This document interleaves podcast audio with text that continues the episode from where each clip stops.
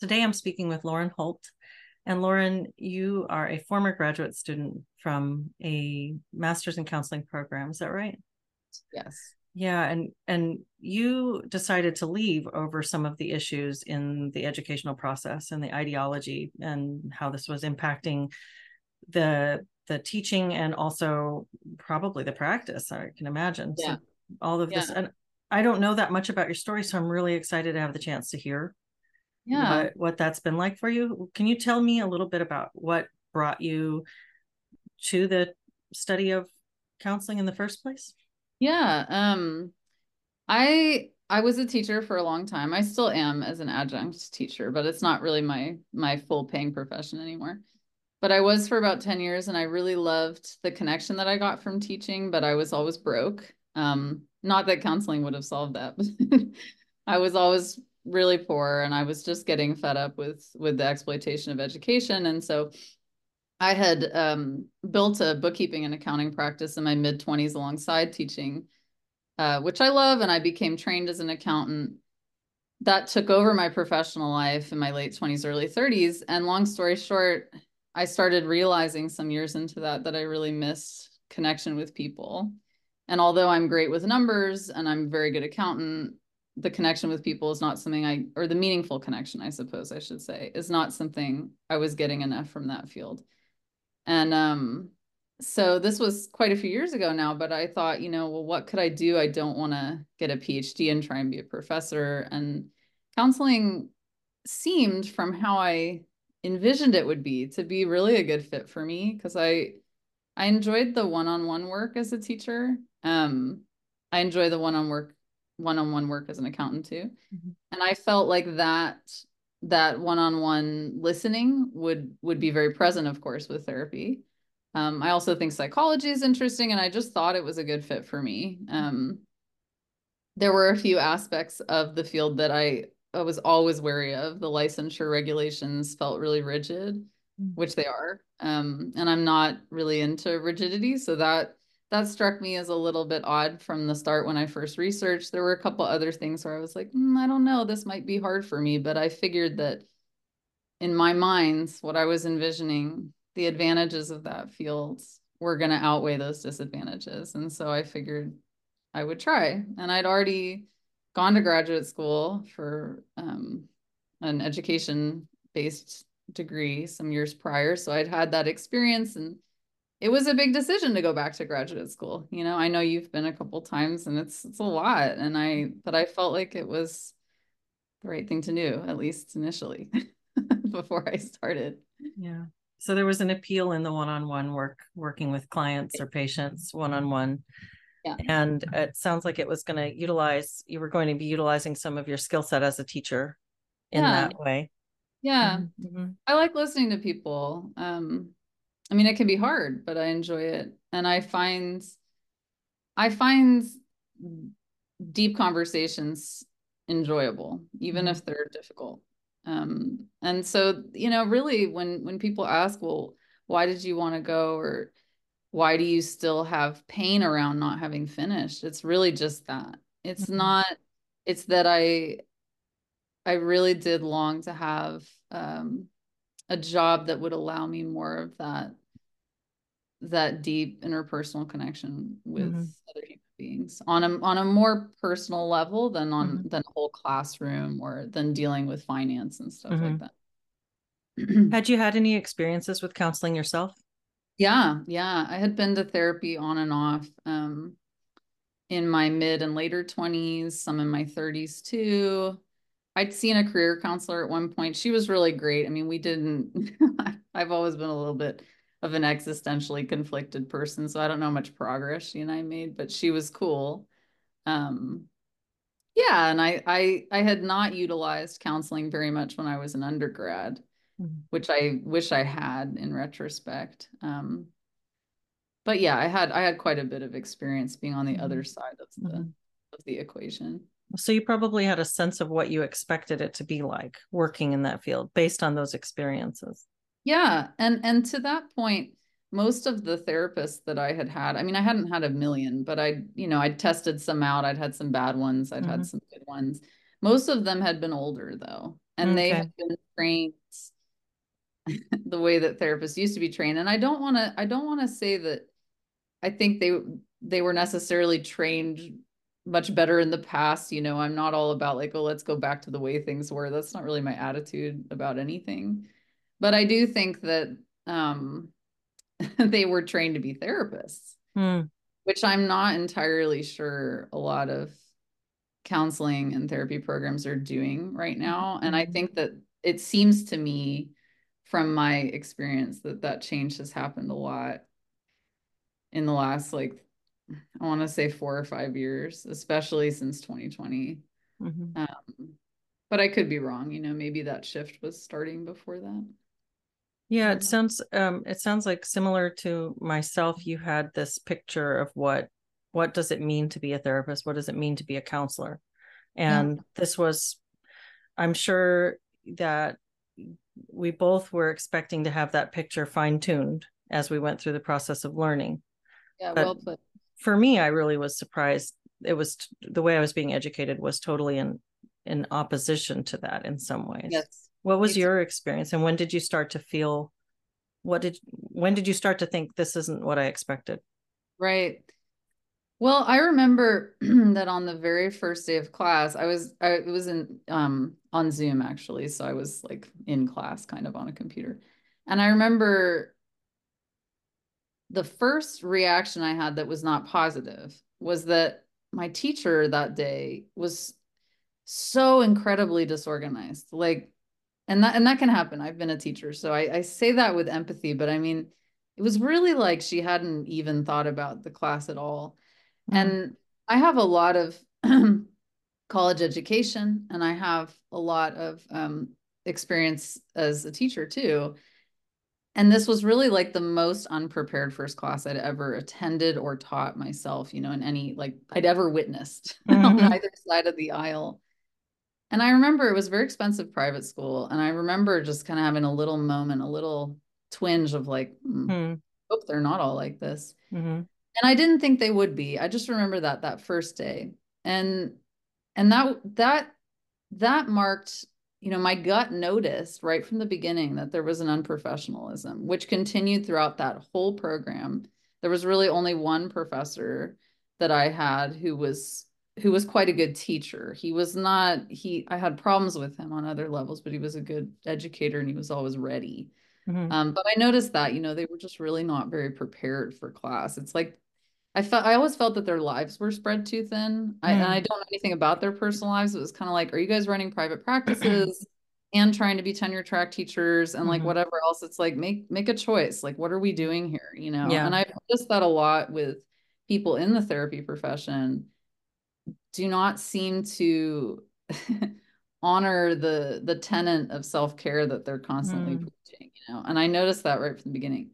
But in terms of more of like the woke culture stuff, you know, that that that you talk about with Radical Center and that's of interest to us, I I noticed very quickly that there was a cultishness to the education. There mm-hmm. was like there were theories that particularly critical race theory that were constantly brought up and keywords that were constantly used. And if you didn't use them in the right way or use them enough or kind of nod and acknowledge whatever was whatever theory was being pushed at you. It's like you you got some pushback or you got some looks. Mm-hmm. and i'm not really when when i started this program i didn't know anything about critical race theory actually to be honest.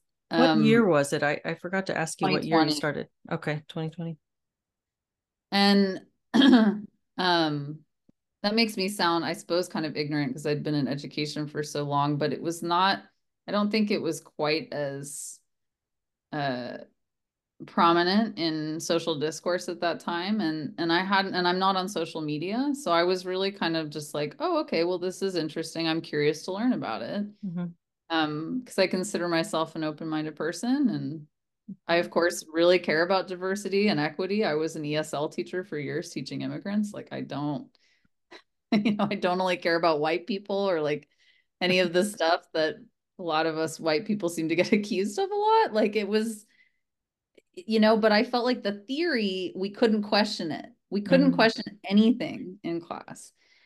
And that was the that was what was disturbing to me as a student was feeling like I couldn't like there was only one way of thinking that was mm-hmm. permitted and if you just wanted to open a debate just for the sake of debate or if you felt that there was something that was like kind of too subjective that there wasn't space for that. You know it's and really to find out i was very right that there was not space to ask questions. I'm I, and I, i'd love to hear more about what those experiences were like if you want to give examples. It's interesting to me that you also talk about the unprofessionalism of the program mm-hmm. and uh, you don't have to say the name of the school if you don't want to but it wasn't antioch right no it was not it was, totally a private jesuit school in the south okay um the yeah. the school that i you know when i went back to graduate school that was one of my I haven't really talked about that very much, but that was a really big part of my experience. Also, was the sloppiness of the program. Yes, sloppy. It was very disorganized, and it felt like no, like they were kind of building the plane as they were flying it. Kind of. Yes. It just it and the, I had like the the first set of grievances that I raised mm. were as much about procedural stuff as about the the content of the class. It was very sloppy and students were really upset. I had some students who were nearing the end of the program saying that they felt like they wish they could run a campaign warning students away from the program because it was yeah. such a nightmare to try to finish this thing. Right, right. Mm-hmm. Yeah. And and I I relate to what you just said because my initial grievances and complaints, a lot of which were just through email, then they were through this more formal procedure that maybe we'll end up talking about. But um were totally about that kind of thing too. It was like, mm-hmm. why haven't I heard back from a professor about my grade for three months? Yeah. I don't even care about grades. Like, honestly, yeah. I've always gotten pretty good grades. So I've never been like, oh God, you know, what's my grade? But quite literally, like, we would be in the dark with most yeah. of our teachers for the whole semester. Like no concept. Like we they'd have these strict deadlines you know for papers which as a as a teacher i respect having deadlines. I understand why teachers have to do it you know but everyone would be stressing to get these big papers in these complicated assignments that were often not well explained yeah, at all. Right.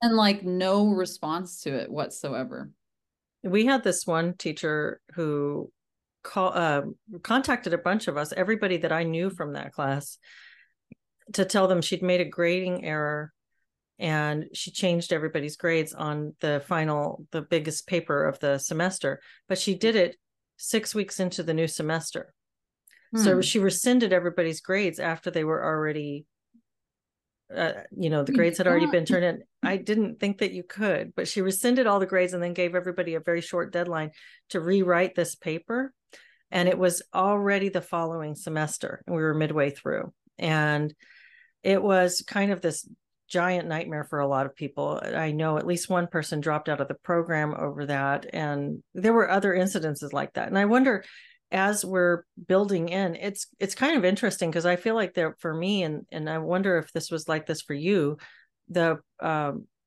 there was it felt like there was a bit of a parallel like we were learning these really good concepts like i had some classes that were teaching good solid concepts like sure. uh, based on group therapy or you know but counseling skills or or something right. like that alongside this the social justice stuff that seemed to contradict the stuff that you were being taught yeah. over here and i wonder if that causes some kind of a breakdown and the whole structure is just falling apart because they can't find a coherent sense of identity as a program Right. And I think that that that what you just said about a coherent sense of identity and not being able to find it. Mm-hmm. I think that is fundamentally a huge problem with the therapy field in general. Mm-hmm. I mean, look at how many different acronyms there are for therapists in our mm-hmm. country. There's like over 50.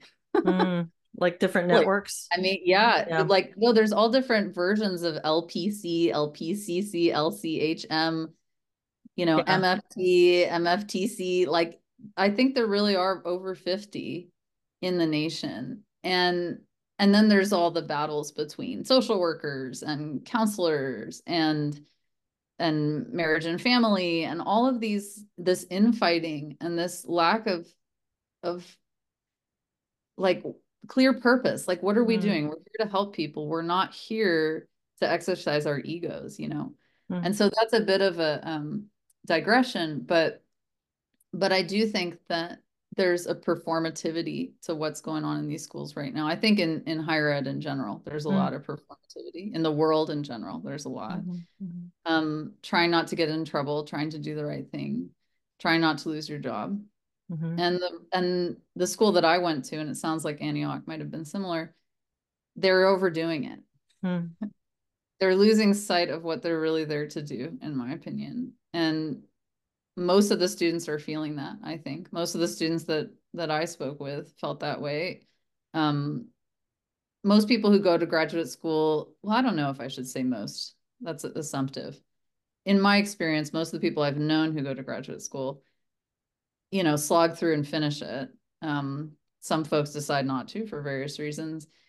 But it it seemed to me that the student body that i was a part of was overall just pretty confused by the program and that they didn't really feel like uh they were learning what they were there for but there was a there was a faction that seemed to to really bought into the social justice narrative and were seemed to just be there to militantly promote that hmm. that's how it felt to me at least not being part of that faction was hmm. that they you know they feel like that's the way therapy education should be but then a lot of us are like sitting there like wait a minute what are we signing up for but then you're then you're invested in it right and it's hard to leave you've put all this money in mm-hmm. you've gotten in mm-hmm. it's a dream even if it's becoming disillusioning and it's not really what you thought it would be mm-hmm. um so all of yeah. your classes were online for for this program yeah so um my classes for that program were online. I ended up transferring to a different program in California that I left for a completely different reason that's kind of irrelevant to Radical Center, I would say. But that program was half online, half in person. Okay.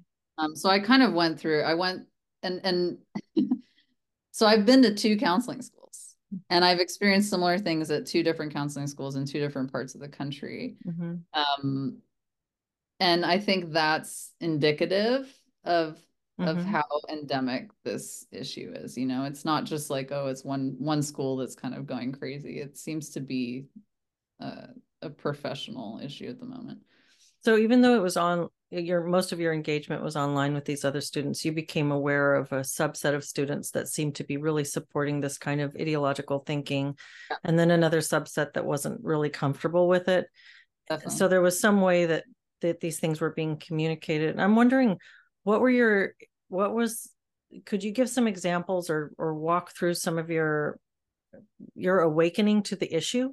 How did mm. you become aware of this issue?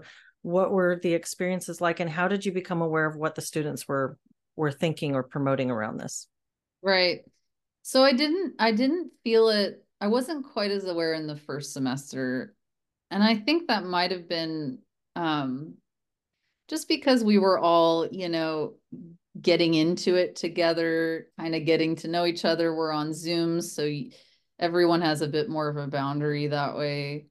Um, also, the classes in the first semester were much more content heavy, even though they were often disorganized, mm-hmm. like theory and stuff like that, where there's quite a bit more of substance to get through. And so I think there wasn't as much space for the for the hardcore social justice narrative to really seep in. Um, but in my second semester, they changed our multicultural counseling lab, which was supposed to be, I think it was like a one or two credit class that was in addition to taking group counseling. I'm sorry, it was the group counseling lab, not the multicultural. The group counseling lab was supposed to be where we practice group counseling. Mm-hmm. and historically, from my understanding, you would like practice group counseling techniques in this lab. And I was really excited for that because I think group counseling seems interesting and quite challenging to, to facilitate. So we were informed, if I remember correctly, like within the semester that this lab was happening, like the week before it started, that, oh, it's actually not going to be group counseling practice. You're still getting that credit. It's still CACREP approved, whatever, but it's, it's going to be something else kind of. So we go to this lab and these, these classes were quite a bit smaller than the group class, than the normal classes, maybe only like eight or 10 people. It wasn't led by a professor. It was led by this woman that they had hired. I, I don't know if she was a therapist or what she was, but she was like a critical race theory specialist. So this whole class, which was on Saturdays for two or three hours, was critical race theory boot camp. Wow. And that's all it was. Like we did not do any practice with group counseling technique at all. And I know because I was taking group counseling So I was learning what those techniques were. We never practiced them in this lab at all. We really just studied critical race theory and we didn't have we had these like performative conversations about it where you know she would sit there and be like what do you think of what you read but then if somebody didn't have a lot to say or if someone kind of tried to be like well i don't know about this part it's like it was quickly circumvented and shut down there was a student in that class who disappeared from the class. Um, she was, I think, in her third third year. She was really quite brilliant. She'd already been published in a counseling journal, and she hadn't even gotten her master's yet, which is really hard in academia. It's hard enough to get published when you have a PhD. Um, so she was quite devoted to the field, is my point in mentioning that. And she was a great student, but she had this I, I could tell from her facial expressions that like she wasn't really comfortable with this lab either and there was a day where she answered a question in a way i don't remember what she said but there was something about how she said it that like apparently offended a couple people in the class i mm. didn't think anything was offensive mm. she vanished from the class she was actually kicked out mid-semester nobody oh, ever was kicked out do you remember what it out. What the no. kind of you don't remember what it was no it was about. very much like what i do remember is that she didn't say anything distinct like she didn't use some word that you're not supposed to use or she didn't say anything that was distinctly like ugh, kind of taboo in today's culture at all what she what she did is she didn't really answer a question and then she was kind of cagey and then she was silent hmm. so it was very much like they interpreted her behavior to be offend much more offensive than probably what she intended and i think what I what I remember feeling when I heard that she had been kicked out of that class, apart from just like sympathy and empathy and anger and all of those things, was that we were in a counsel we're in a counseling program and there's a person who's sitting here who's clearly uncomfortable talking about something and that's the solution hmm. Hmm.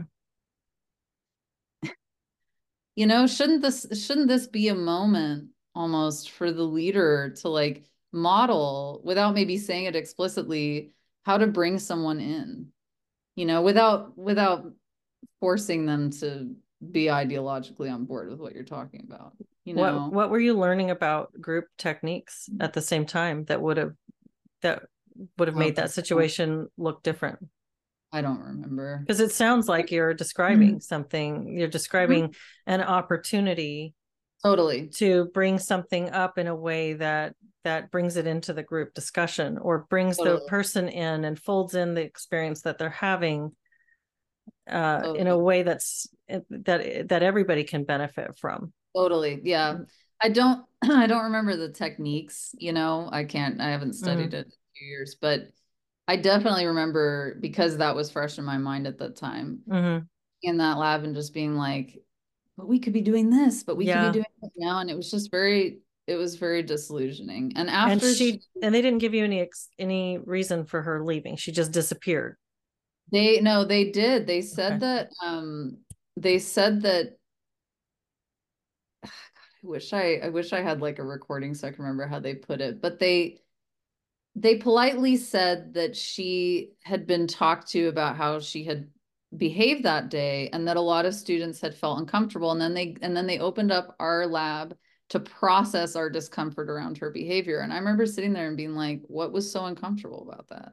And, th- and this is something else, you know, like that I think is really quite disturbing about the training today is there's a lot of there's a lot of coddling mm-hmm. of therapy students like oh, you know, that that one the way that someone looked at you was was such a severe microaggression that you can not come to class for a week. And it's kind of like, yeah, is that how are you going to be a therapist? Mm-hmm. Like you're going to have to sit in the room with people. So this school was in Louisiana. So it was in New Orleans. I'm like leading you down the trail. Which school was it? the school was in New Orleans, which is notoriously liberal, but Louisiana is notoriously the opposite of that. And getting, you know, after you graduate, you might get a position if you stay in that state to to get mm-hmm. your hours. That's mm-hmm. in a very conservative part of the country. Mm-hmm. You know, and I'm sitting there and I'm watching these students who are like offended by everything. Mm-hmm. Everything mm-hmm. is offensive to them. And I'm like, how are you going to be a mental health professional? Mm-hmm. Anywhere, much less in America, much less in the deep south. You know, I that that really resonates. We were given special like days of of uh processing for January 6th and for um the when Russia invaded Ukraine, there was a, a, whole day, and and it was like we only had six weeks for a class, and so we're going to devote one sixth of that to just just if you need to leave today to go take care of yourself go ahead and leave the rest of us are just going to be here talking about how this feels what does this feel right. like so everything that we were supposed to be learning i think this was an assessments class we're supposed to be learning about really concrete things and discussing these things in the time allotted and instead we're talking about how we feel about something right. that happened in another country Right. And we're also being encouraged to pull up really deep feelings about it. So it felt very pro fragility. Yeah, very much so. Pro fragility is a good way of putting it. Yeah, when I went to the second program, which, you know, like I said, I didn't have quite as much of a intense social justice experience there, but I took multicultural counseling at the program in California. And that class would be my biggest complaint from that program because it we we never had a real discussion about anything. Mm. The entire semester, it's like we would show up and the teacher again would be totally disorganized, very hmm. nice, mm. but very disorganized. And she'd just be like, So what's going on for everyone today? And I swear to God, for three hours, like that's what we would do. It's just people kind of like complaining and and airing out grievances about what they're seeing in society and and not that there's not a place for that you know to maybe start a class just kind of get a sense of the temperature of the room and not that everything has to be concrete information but i felt when i first signed up for counseling school i remember seeing multicultural counseling as one of the classes and having been an esl teacher for so long my mom's European, my family lives all over the world. I was like, oh, cool, this is totally going to be a class that I'm going to love, you know? And I expected that we might get into some like challenging conversations in a class like that. You know, my my vision, my teacherly vision was like, okay, maybe we'll be in a little group. Maybe we'll address, maybe we'll kind of dive into some of our own inherent biases because we all have them. Mm-hmm. And and try and process that and you know, learn to empathize with people around bias because that's so much of what impacts multicultural um, communication issues you know never mm. it was just like kind of complaining a lot of top you know issues about microaggressions of these little things and then everyone in the class just being like mm-hmm you know like nodding like robots and i'm like what are we doing really Hmm. Like that was the feeling I had in so many classes is what are we doing? Mm-hmm. exactly. Yeah. Wow, that's really interesting. I your description of what you would have hoped multicultural counseling would be mm-hmm. really it maps well onto what I would have hoped as well. What I was right. hoping we would use that time for is is for some real deep and honest discussions. Right. And yeah. and something that led towards something positive, some kind of positive communication working towards acceptance and instead it really felt like we're just tearing people uh, apart and tearing yeah. people down yeah yeah and specific people it's like there's people that you're allowed to tear down and there's people that you're not mm-hmm. that's the current narrative you know and mm-hmm. i completely disagree with that i don't think when I watched your interview actually with CTA, one of the thing that I remember most from it was when you were talking about your childhood in Texas. Is that right? Mm-hmm. Yeah. and I I don't want to uh, remember it wrong, but what I recall was was you sharing how you had not grown up with a lot of privilege, even though you're white, and that it was it never really worked for you to be seen as someone who had a lot of privilege just because of the color of your skin, because that's not that was not the nature of your childhood. Well, it's also a problem with defining privilege. Right. And yeah. and and just looking at someone and looking at their exterior and making assumptions it's it's it's precisely the opposite of what social justice should be it's precisely the opposite of what equity is and that that irony the hypocrisy and the irony um those are two words that i feel like were constantly in my mind when i was studying counseling was like this is so hypocritical mm-hmm. you know mm-hmm. even the code of ethics the aca code of ethics is full of things about you know honoring self-care and flexibility and all of these things and like does the counseling profession honor any of that for counselors? No zero. Like do counseling boards give people any flexibility? No. Like it it just i felt like the entire i feel like the entire system is in contradiction to itself. And in order to exist within it and survive within it you have to just kind of run yourself ragged that's how that's how it seems to me you know even though i never went through the process of finishing and getting licensed you know? Mm-hmm.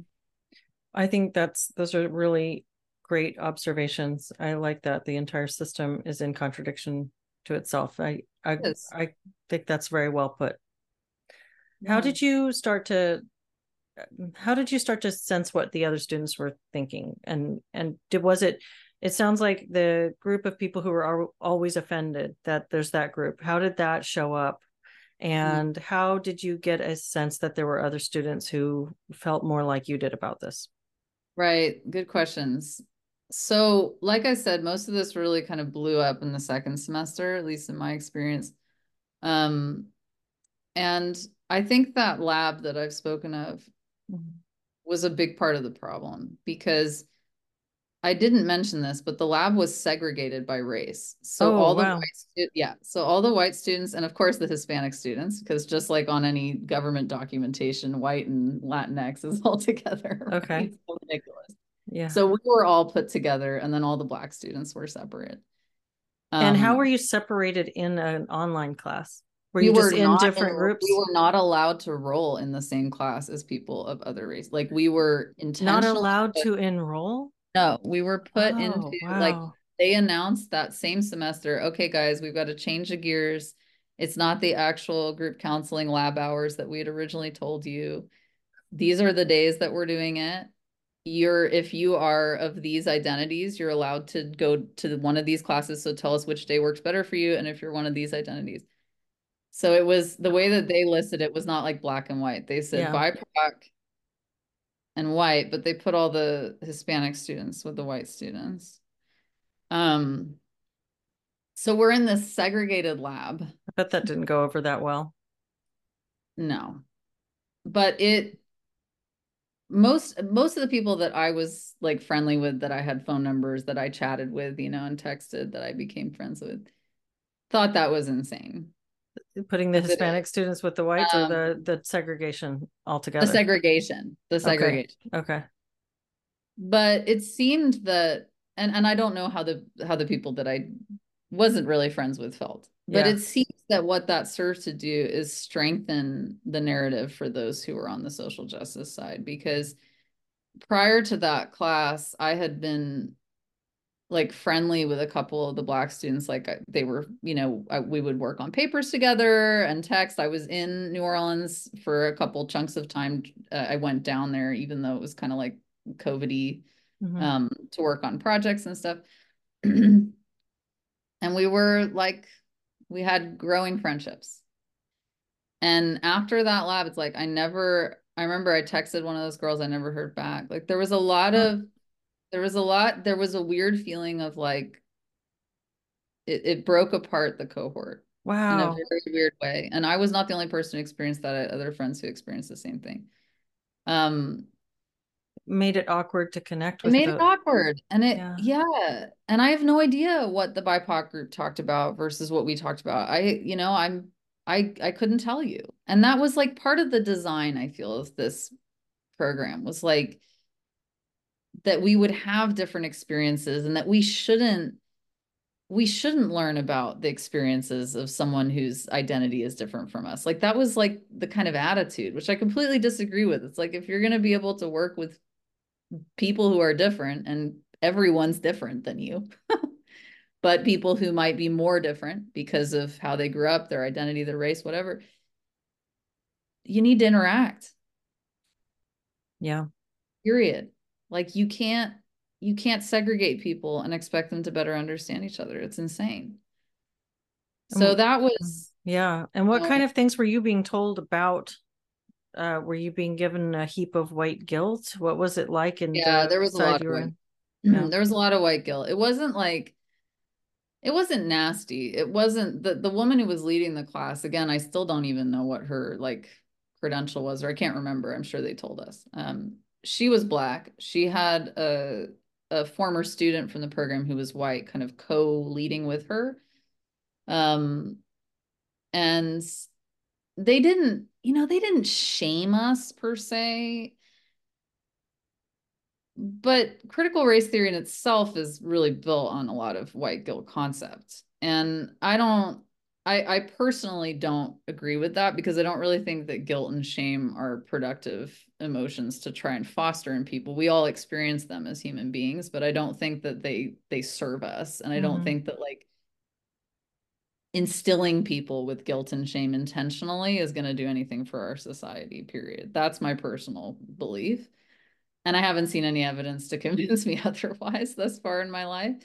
So I would I would sometimes kind of gently question the white guilt part, but I was always very wary of questioning a lot because it felt it felt like a the the lab was designed not to have time for questions. Mhm, mhm. Um so you had to interrupt in order to yeah, kind get of. your question know? the onus was on you to push against them if you wanted to talk about it Yes, and I was trying, you know, I've never been someone who, for better or worse, I've never been someone who fears reprisal. I think you and I share this. I've always been someone who if I if I really feel something needs to be said, I will say it at the right time. When I was younger, I'd say it at the wrong time. Now I'm more mature and I usually do it at the right time.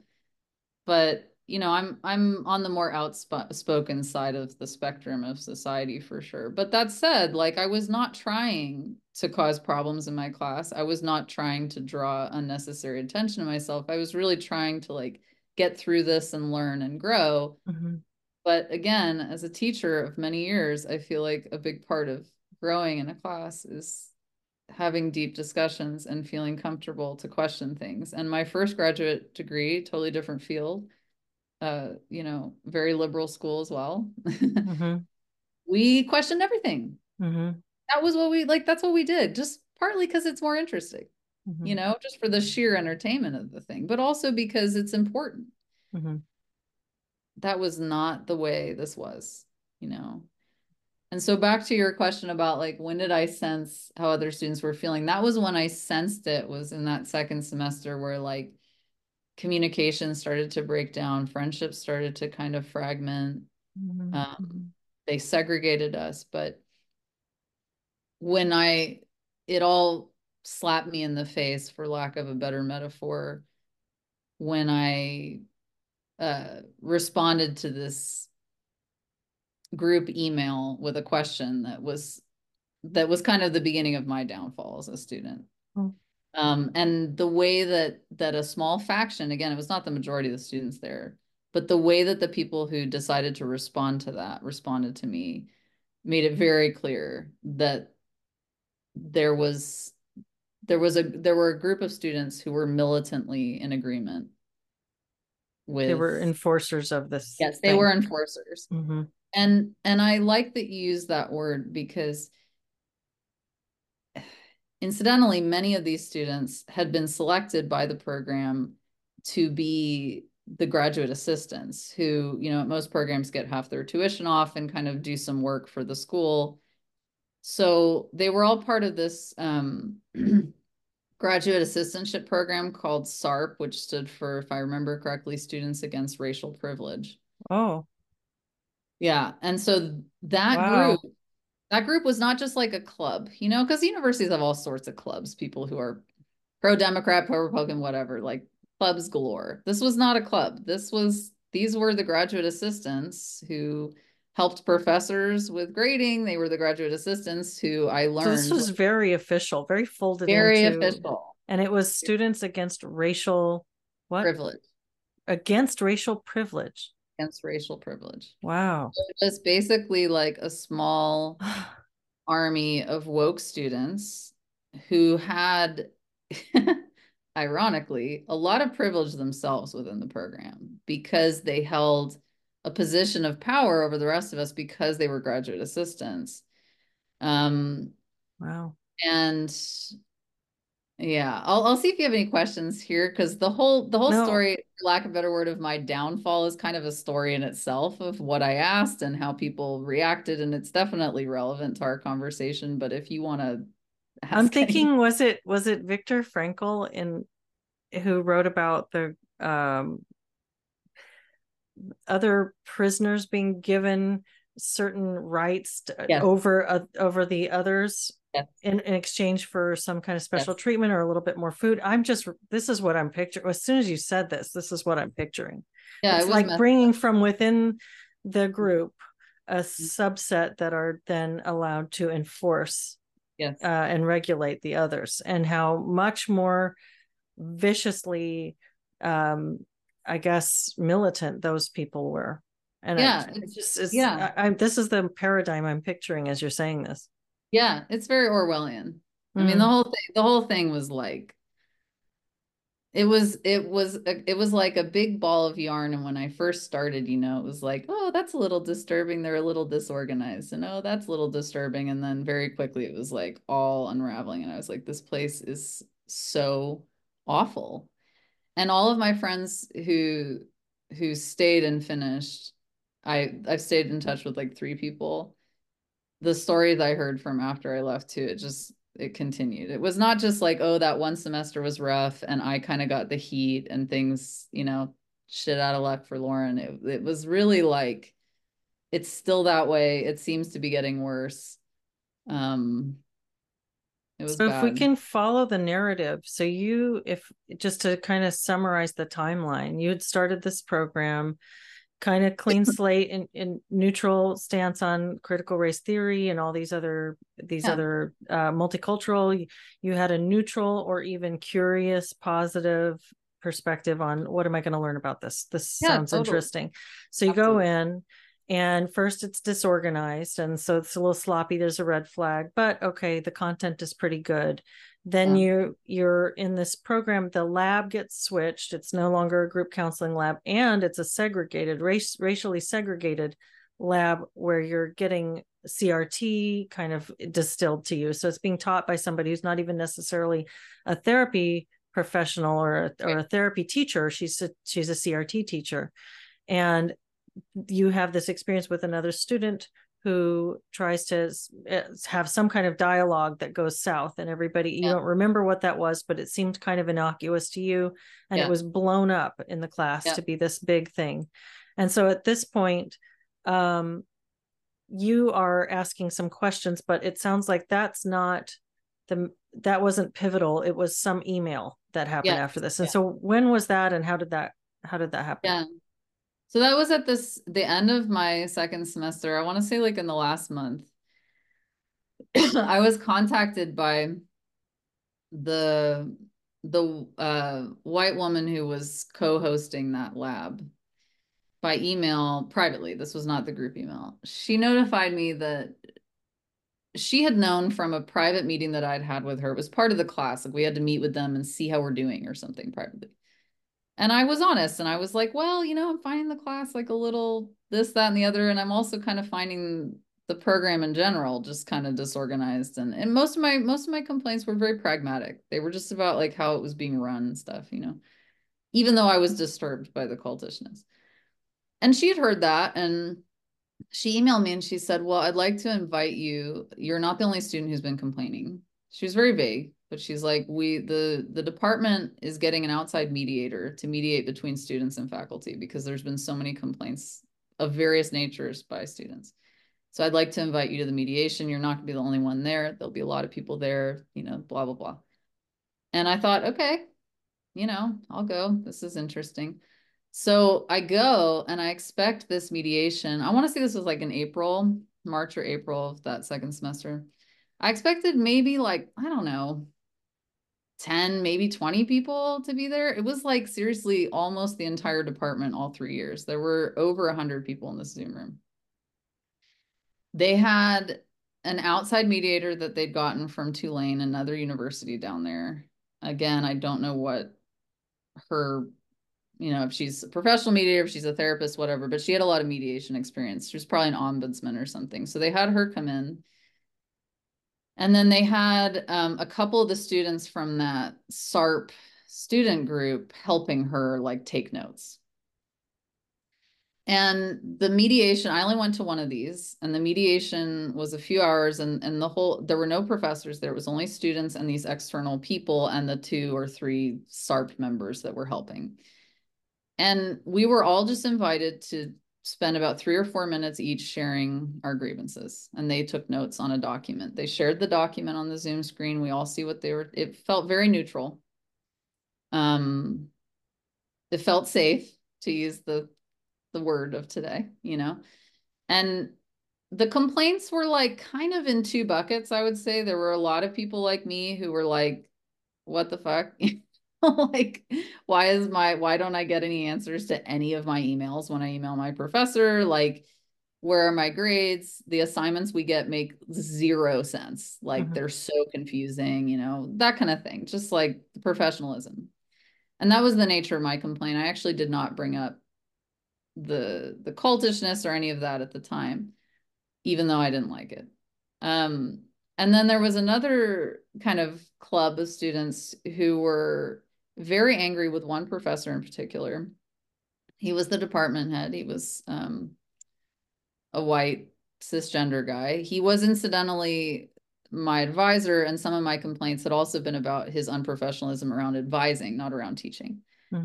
A lot of people in this group, most of them of marginalized identities, had complaints about him in terms of uh, pron like he had messed up some pronouns in class with one student, that kind of thing. So there were hmm. complaints about him not being respectful of students' pronouns, him uh, being offensive. It was not so much about professional; it was about being offensive. And there was there weren't really a lot of complaints about many other professors. It was really kind of targeted at him. Hmm. Um, and so anyway, we did this for like a few hours. The notes were taken, and we were told, okay, well, you know, we the mediation team which seemed to be the mediator in these like two SARP people. Wow. I, I don't really know are going to go and collate and make these notes more you know succinct. And mm-hmm. we're going to talk to the faculty and have a mediation with them. And then we will let you guys know in a group email about next steps. Mm-hmm. and i thought okay. And i had like a i had a semblance of hope you know i thought mm-hmm. maybe things can improve here. Yeah. So uh, two weeks later, maybe three weeks, something like that, we get an email, and the email is from SARP. It's from that student group. And the email is quite long, but it explicitly states in the very first paragraph, like it goes, it goes out the gates with the statement that the mediation will only be continuing for students of marginalized identities. And the complaints of all students who are not marginalized are not going to be included in the mediation anymore which is racist. What was Period. her what was the justification for that? I don't remember. It was a long, you know, a lot of like Oh my gosh. Do you still have that email? It was it was just so classic. It was like yeah. it was it wasn't like they they put that at the end. It was right. It was clearly, you know, they had an agenda blatant period from yeah. the beginning. Blatant. Yeah and and my thought was when i read it i mean i was like pretty pissed when i first read it but i i remember thinking okay like i was in that mediation and there were kind of two buckets of complaints you yeah. could split the mediation into two different mediations there could yeah. be a mediation that's much more around like procedural stuff Yeah, procedural stuff because a lot of us, not mm. just white people, Yeah. a lot of people in the program are kind of pissed about how shitty this program is, and it's ten thousand dollars a semester, to be clear. Yeah.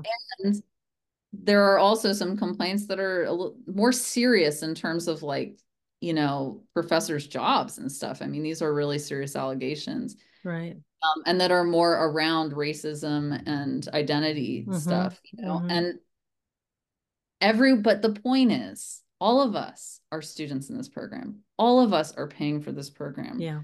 All of us should have a voice. It does not matter what color your skin is. It does not matter what your identity is. That's insane. Yeah. And I didn't write that at all. I took some time and later that afternoon I responded and I asked one question. I said, So what about the rest of us who are not marginalized? I find it hard to swallow that we don't have a place to talk in this program. okay. That question, that seems like a really good straight question. really Just fair, straightforward. Yeah. really good. Yeah. Like they You know, must I- have been wanting, they must have been expecting someone to ask this question. they wanted they wanted a scapegoat. Okay. and and I, Lauren, outspoken Lauren, who doesn't have social media, like I just, you know, I I guess I just didn't really know how angry some spaces can be online, but Yeah. within minutes, I was, you know, jumped on electronically by all sorts of stu- students I'd never met, students in other years of the program. I mean, I'd never met any of these people So was this on a forum where it was people- on it was like the school email but i responded to like the group setting and so okay, so it was like a reply all and then it became like a Yeah. forum of responses. basically Okay. um but the stuff that people wrote to me i mean it was unbelievable like, like people i'd what? never met calling me a bigot Oh. writing me whole letters about how i need to look at my white privilege um there was one student in particular who cursed at me i mean it was it was like aggressively violent really messed up um i had one student who i had thought i had been friends with write me outside of that like a week or so after it was shut down with a whole long letter multi-page letter telling me all about myself and all of my problems Oh my gosh. um so i was just i was completely canceled Wow. within i mean i it, it went on for about a day and a half before someone in the faculty shut it down and then it stopped but i was i was within an hour i had already basically been ostracized from the program Oh just for gosh. How were you feeling? I mean, oh, it was horrible feels like my stomach is churning just was- thinking about this. you know leslie being canceled and some people get cancellation way worse than that i mean cancellation can be you know it can become suicidal for people Yeah, yeah. i'm going to tell you being canceled is no joke like that it is- it's awful Yeah. and and it um i was just com- i was so confused like i felt really kind of naive like i really actually i knew maybe someone would kind of like be like well because of but i didn't expect that because i thought i'm in a program of people who are here to become listeners and who are here to support equity and they're doing this because i ask a question about all of us having a voice? How does this make any sense? And so yeah, it was very clear very quickly that like I was not welcome there, even though if you looked at the number of people that responded to me compared to the number of students in the program, the majority didn't do that, but it was enough of a group and they were loud and angry enough and they had this the identity statuses to have clout. Mm-hmm. And I knew right away that I couldn't that it I was would so vicious. it was so vicious. And so Just- So you took that very personally and you felt like you yeah, you couldn't hard not to. continue. Well, what happened is, you know, I was I was deeply upset. My Mhm. your question about how did I know that some students agreed with me? I mean, Yeah. I got I got so many texts and calls that day from my friends in the program who were like, "Dude, I wanted to ask the same question. That's so fucked up how people are reacting to you." But none of them spoke up, right? Because I asked that, I get, you know, not immediately, but within a few hours of the email, and I they all saw what happened. And so and, it was like nobody chimed in. Nobody said, Hey, this is this mobbing pile on. She just asked a simple question. No, nobody, nobody did. The only yeah. thing was that the department had the guy who had been kind of the target of all the complaints in the mediation, he just shut it down um, and said, you know, deal with this outside of the platform but so, they let it go on for a while first. At least a day. Okay. And and what happened after on the departmental level is that so I was supposed to take summer classes because this this school was year round, you know. Um I was enrolled in them. I had already enrolled, but I didn't feel comfortable and I needed to like take a leave. So I dropped those classes of my own accord. And then I was informed, I got an email from one of their like internship coordinators or something. She was an administrator, but not a not a professor. That I would not be allowed to return. It had been the decision of the head of the department, the guy that I had complained about because of his unprofessionalism, and that a lot of other people had complained about too. And he was aware of this. He knew that because he could see it through the content of that shared message. He'd already been in the faculty mediation. He knows that he's in trouble, right? Mm-hmm that he had made the decision that I would not be able to return unless I um I would have to take at least a semester off. During that semester, I would have to attend so many hours of counseling. It was an absurd amount. It would equate to more than once a week throughout a semester, which you know it's very hard to get a therapist who's available that often. Right. And then I would be attending therapy around my inability to listen to people. Are you serious? Have, yes, that I had to have that documented and turned in by the therapist, and I had to sign documentation to my incompetency, which would what? go on my graduate record. And and will you again paraphrase or tell us the the the words that you used in your response to that email? Yeah, what, the what, question. Yeah, yeah, I wish I knew it verbatim, and I don't yeah. have access to that email anymore. But the question was, so what about all of the issues of those of us those of us who are not marginalized i find it hard to swallow that we have no voice in this program.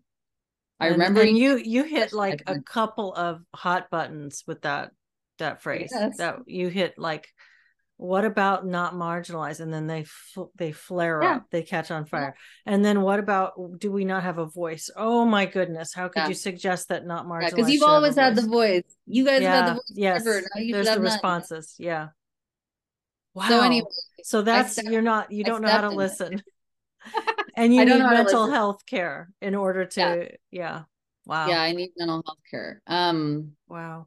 Which is ironic because like going to therapy school made me need therapy. But right. anyway, right. So right. I so I see this email with these requests that he has made um, which are a they're intentionally almost impossible to fulfill. The right. documentation, I'm no idiot. I've worked in academia. There's no way I was going to sign that because that would follow me if I transferred schools. Right. I'm a and you had to sign that you were incompetent. No way. So I filed a grievance with the school and I won the grievance because I proved in my I wrote a whole le- basically an essay with cited sources and I used the counseling uh, department handbook and I proved that he had not followed their own procedure for dis- temporarily dismissing a student, which their procedure requires that the student has a panel of a few professors t- that they have like an hour to share their side of the story and that they're heard by some kind of like not neutral but you know a group a panel of people mm-hmm.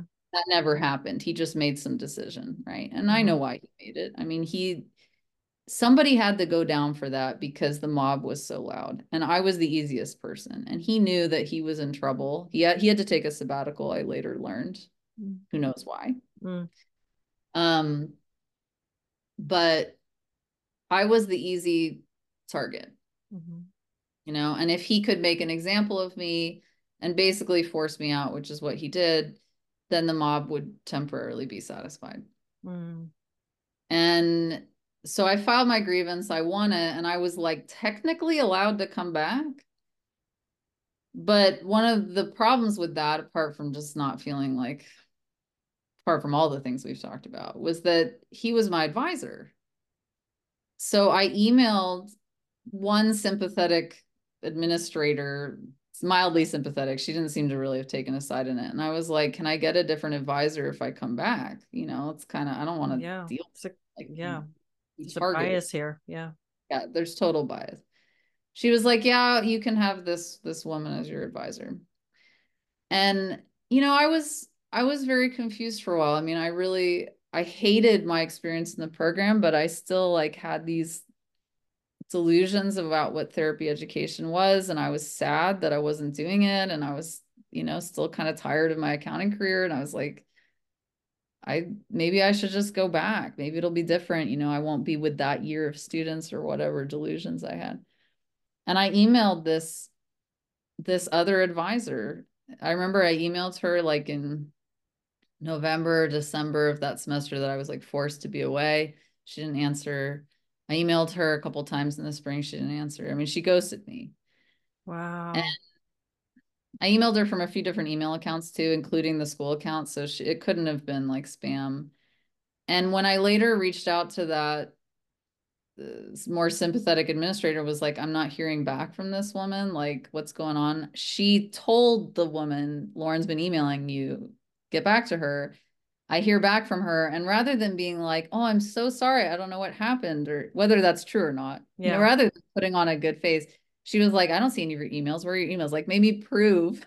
like, I had to take screenshots of emails and like prove that I'd been trying to email her, and I was just, it was so clear. It was like they don't want you to come back.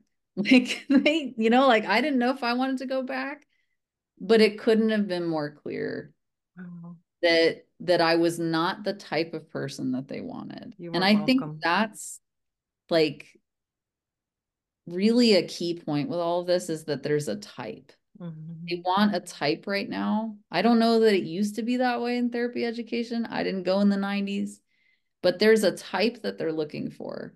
And if you don't fit that box, they hold a lot of power to gatekeep you out and that to me there's there's a legal question in there like do they really have the power to enroll people in programs take all this tuition money students who are doing a good job passing all their classes and then make some kind of decision around their character without good evidence and drive them out of a school mm-hmm. like i don't think that that's right you know it sounds like the way they did it with you was was in a kind of a subtle and soft way. They kind of eh, created passively, excuses and yeah, like you said, passively and, and with her ignoring your emails, it's like we can just get this woman to leave leave. We can just give her the cold shoulder until she leaves. Yeah. And so, so it would be used, your call. Right. And they used they used techniques that are notoriously crazy making. Yeah. Gaslighting, scapegoating, things that we learned about in class. That's that's what's so twisted to me, you know, is is that these are all licensed therapists perpetuating some of the the social crimes for lack of a better word right now that mm-hmm. lead so many of their clients into therapy like after this all happened, I was so messed up for like quite a long time. You know, most of my soul solace was through this awesome Canadian podcast called Fucking Cancelled, where they talk about how awful it is to be canceled. And that was like the only space where I felt understood for like a long time. And when I found your stuff in CT, I was like, oh my God, I'm not totally crazy. But I didn't even feel comfortable finding a therapist. Mm-hmm. Like I didn't feel comfortable around therapists. Why would I? Yeah. Yeah. No kidding. Yeah. Now, when you were getting mobbed, do you know if any of those people who were who were attacking you online were were they SARP members? Yeah, I think quite a few of them were. Really? So these were but the I official don't... squad of uh against racial privilege. So if they determine that racial privilege means whiteness whiteness then they are students against white people basically yeah. against against whiteness you know yeah. so you're if you're willing to to live in shame as a white person maybe i guess you can be part of that club i mean everyone who was accepted as a graduate student with sarp was at least gay mm-hmm. there was no there was no straight white person who had one of those positions. Mm-hmm. Um, which again, like, you know, who cares if that's if those happen to be the best students for the position? I don't care. But Yeah. it's not like that. It's designed that way, you know, and it was very um i don't know I, I remember that a few of them were definitely part of sarp i don't know about all of them but they were Mhm. certainly all very aligned with that faction of the of the student body Well, it's Um, like they're just they're rabble rousers. They're Yeah. the ones to encourage the fray. But i want to mention like when you ask about them i think it's really important for anyone who's listening to know that i and i know this for a fact that none of those students were penalized in any way for the way that they wrote to me like i was i was Even though that they were coming from an official position. Mm-hmm. even though whether they were from for the ones that were from the posi- official position the ones that weren't they're they were all you know in this therapy program with me they were all subject to the same quote unquote gatekeeping rules they there was there were a few in particular one in particular whose email to me which was publicly seen by the faculty was so virulent and awful with like i said curse words and all sorts of stuff i mean you know my little question versus that completely Yeah. different and i know for a fact that none of those students were reprimanded in any way none of them were brought in to talk about how they had spoken to me nothing nothing they all continued they all finished they're all getting their hours Wow. Yeah. Wow. and i know that from multiple sources that's not you know Yeah. Wow. Wow, what a story. This is this is like it it's shades of what I was seeing at, when I was in school, but it's even more intense. It's even Yeah. more blatant and extreme. Yeah. I mean, what I when I read about your experience, I I felt this like when I read yours, I felt the same. I was like, oh my God, just the way that the school kind of like public, Yeah. from what I understood, kind of Oh public yeah. that- against you. yeah, called This was done in a much more yeah. passive, silent way by the administration itself. It was very much Yeah. like privately with me, like you're not allowed to come back until you do these things. They didn't, you know, pu- the administration didn't publicly shame me. That the, the students kind of did Yeah. but it's it's the same chapter of the same book you know Yeah. Yeah. and the fact that the fact that radical center exists the fact that cta critical therapy antidote exists the fact that all this stuff exists and that there's so many of us who have stories is proof that this is not just like oh you know some of us were not fit to be therapists Mm-hmm. Yeah, it's like you and I are sitting here having a great conversation, listening to each other. like, you know, it's it's very sad. Yeah, I've had people say, well, when I first first was putting these videos out talking about my experience, a lot of people said, "Well, you chose to go to a radical school. You went to a school that was pretty radical. You should have known. They're super left wing." But the stories have just kept flowing in from Yeah. students. It's from from students all over the place and it's I mean, I've I've ha- talked with a handful of people that have been at Antioch, but far and away it's been from all over different schools everywhere. And you said you encountered this when you transferred out to the school in california. What was that? Was it it looks Um, like uh, maybe it wasn't as intense? It wasn't as intense, partly because that school was more of a commuter school. okay. So it was just kind of like it was a cohort technically, but you you encountered like a lot of different people all the it time. wasn't as much of a bubble. Mm, It wasn't much of a club. They did Mhm. not they did not do any like CRT boot camp nonsense like that. Okay. But what I and that's a whole kind of a whole nother topic about what happened at that school, but um that that program I the problem that I had there was around transfer credits. Mm.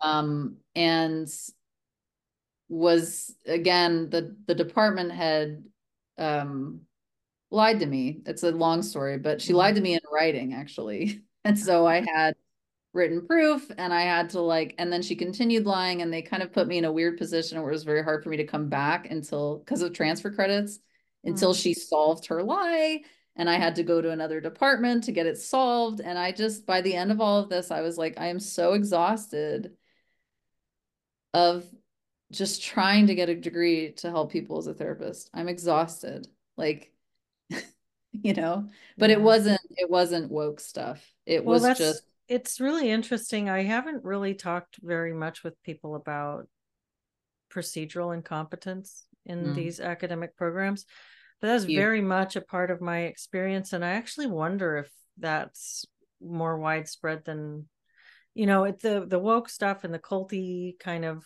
ideology infiltrating education seems like it is it's much more alarming um, procedural issues are mundane and yes. easy to just say well you know there was an issue with this. But i wonder if that's um if that really dovetails yeah. more than i've thought about. So i mean that's interesting that you bring that up because it really yeah. really matches my experience yeah it was it was definitely just as disorganized like the california school was equally disorganized mm. for sure um mm. mm-hmm. just not as culty but you know, and cheaper, but still the same kind of feeling of like, what am I paying for and what are we doing? That mm-hmm. feeling was at both programs of yeah. like, are we learning therapy? you know, my mind is pretty blown by your story right now. Thank you for taking the time to go through that narrative. And I, one of the things that I feel is so um it's it's so important right now is the the thing that you're you're speaking to is the selection bias that there's mm-hmm. certain kinds of people who are being um, sought after and welcomed and put through these programs and these are your these are your therapists now these are the young therapists not not necessarily young but the newly trained therapists they're being trained with this bias. I'm sure not everywhere. I'm sure there are some programs that are actually doing a better job than other programs but by and large this is what we're seeing a lot of. And so it's it changes the face of this field completely. Yes. and we've come to rely on this field because people are so uh, fractured from families and people live all over the place and we don't have these broad social networks of support in our real life community. So we've we have outsourced a lot of that to professionals that that that there's been a destigmatization destigmatization of therapy and counseling so that normal people who are pretty high functioning think of getting a therapist or a counselor to help them through rough spots in life grief loss uh, anxiety all sorts of things. And very importantly think of this for resources for their children. My right. kid is going through something let me get a therapist. And i you know I, I can't tell you how many times and i'm not a licensed therapist i do i have a coaching practice. I can't tell you how often i am approached with people asking me if i'll work with their child and i and and we're talking about young kids sometimes yeah. teenagers a lot of times teenagers but often younger kids and i think you don't know me and you would put your kid in a room with me. Yeah. And for all the you know for everyone that that contacts someone like me how many are going to licensed therapists and young licensed therapists that are coming straight out of these programs that are being trained in this mindset and i it's so alarming to me on so many levels. But one of the ways that it's really alarming is that people like you, who are coming in with a more, I would say, I'd say open, ideologically neutral position, yeah. and you're yeah. you're not you're you weren't going through this program. It sounds like saying you guys are wrong, you've got it all wrong. You're just asking questions. Yeah. And not not flowing into their their program the way that they're fold they're trying to fold you in you're you're you're stopping the process a little just by going wait can you explain to me what's going on here so someone like you goes through this and you come out just you said it yourself just you needed therapy to get through the therapy yeah. experience you you come out psychologically screwed up you're confused yeah. you're you you're hurt it's yeah it's socially really traumatic to go through something like that. Yeah, it's the most socially traumatic thing I've ever experienced in my life. I've had, you know, I had some childhood traumas. We most of us have some kind of trauma, but this one, I mean, it really it really like derailed my life. It took years from my life, a lot of money, a lot of educational energy. Mm-hmm. You yeah. know, like a lot of like trust and faith in higher ed in general. Yeah. Um, it's it's had such a huge impact on me, and I think you know, and I want to like speak to that briefly because one of the classic lines in a lot of these like attacks that I got was like, you have no idea how harmful your question is. That question that I asked. And I really, I, I can't say this because I don't talk to any of those people, but I really doubt any of them are really thinking about what happened that day. And I still have to deal with it all the time. Mm-hmm. So who's really being harmed? Like the person who gets canceled and ostracized? Excuse me or someone who reads a question that just doesn't align with like yeah. today's social justice quota yeah you know yeah. it's it's unconscionable and and like you said it's disturbing mm-hmm. because a lot of people out there are they don't know anything about what's going on in therapy training. Why would they? They're not therapists. They don't know anyone going to therapy school. They just know, okay, therapy is more accepted today, like you said. I need some help. I need to talk to someone who's not a family member, someone I'm sleeping with, or someone I'm drinking with. I'm going to go get a therapist, right? Yeah. We've all been there. But, um, you know, I mean, I've heard stories about ther- about therapists now, even like shaming clients in sessions Mm-hmm. This is like a thing that happens sometimes. It's never yep. happened to me. No, but I mean that that, that is that kind of behavior, especially if it's around, you know, white guilt or anything like that, is definitely stemming from how people are being trained. And that is mm-hmm. Mm-hmm. deeply wrong. And I think that licensing boards, even though they're pretty hostile towards therapists in general, but them accreditation boards, you know, all the rational professors who aren't into this, I really think there needs to be more of an up, like they need to speak up because it's become overtaken. I don't even know that that therapy really exists anymore, to be honest. Wow. Gosh, I I, I I'm so tempted to like keep you on and ask you a ton of questions, but I know we we yeah that would be awesome. Yeah, yeah, I would love that. It's been uh I've taken a lot of your time and okay, it's been I sure. I'm gonna just I'm gonna be thinking about this for a long time. That's the way that you were treated. It's just deranged. Yeah, it is deranged. Yeah. I agree. Yeah. I say that without self pity too. You know, like I've I've mostly moved on. I mean, it still haunts me, but but it is deranged. It's messed up. There's no mm-hmm. excuse mm-hmm. for it. Mm-hmm. Um, you know, and it's happening just to listeners who have who might stumble upon this who are not associated with therapy but like to send the empathy out there this happens to people in a lot of fields now you know there's a lot of people who have had their lives destroyed because they asked one question the wrong way because they looked at someone the wrong way because they used one wrong word mm-hmm. that they didn't know was wrong maybe because their age or whatever mm-hmm. you know mm-hmm. and it's we are creating a society where there's no forgiveness, no empathy, no mercy for anything. And it's it's completely antithetical to the entire mental health profession, in my opinion. Well said. Yeah. Now, are you still not on social media, or is there somewhere where people could follow you if they want to connect with your work um, or your um, what you're doing? So I'm a writer. I have been for my whole life, and I have a Substack um, which I can send you the link. Maybe you yeah. can put that. Yeah. Um, I'll be happy to. I do have a Substack. It's not about this really. It's a lot of like um, fiction, memoir stuff, poetry, but I have that. Um, I have an ancient Facebook that's completely not true. my current life, and yeah, that's pretty much it. But I also um, I did do an interview with CTA and I wrote the story about what happened to me up there. So that's available if anyone okay. wants to reread it or use it as kind of like evidence or yeah. Something. I'll put those yeah. links in the description yeah. of this video, or if you're listening to it on a podcast, it'll be in the podcast yeah. description. Yeah. So yeah. Yeah. Cool. And you're part of Solid Ground with us, which is really nice. It's great to have you there. Yeah. It's great to have it's I can't even tell you like how amazing it was to find you guys. That was a great day for me because I felt so much less. I knew I wasn't crazy.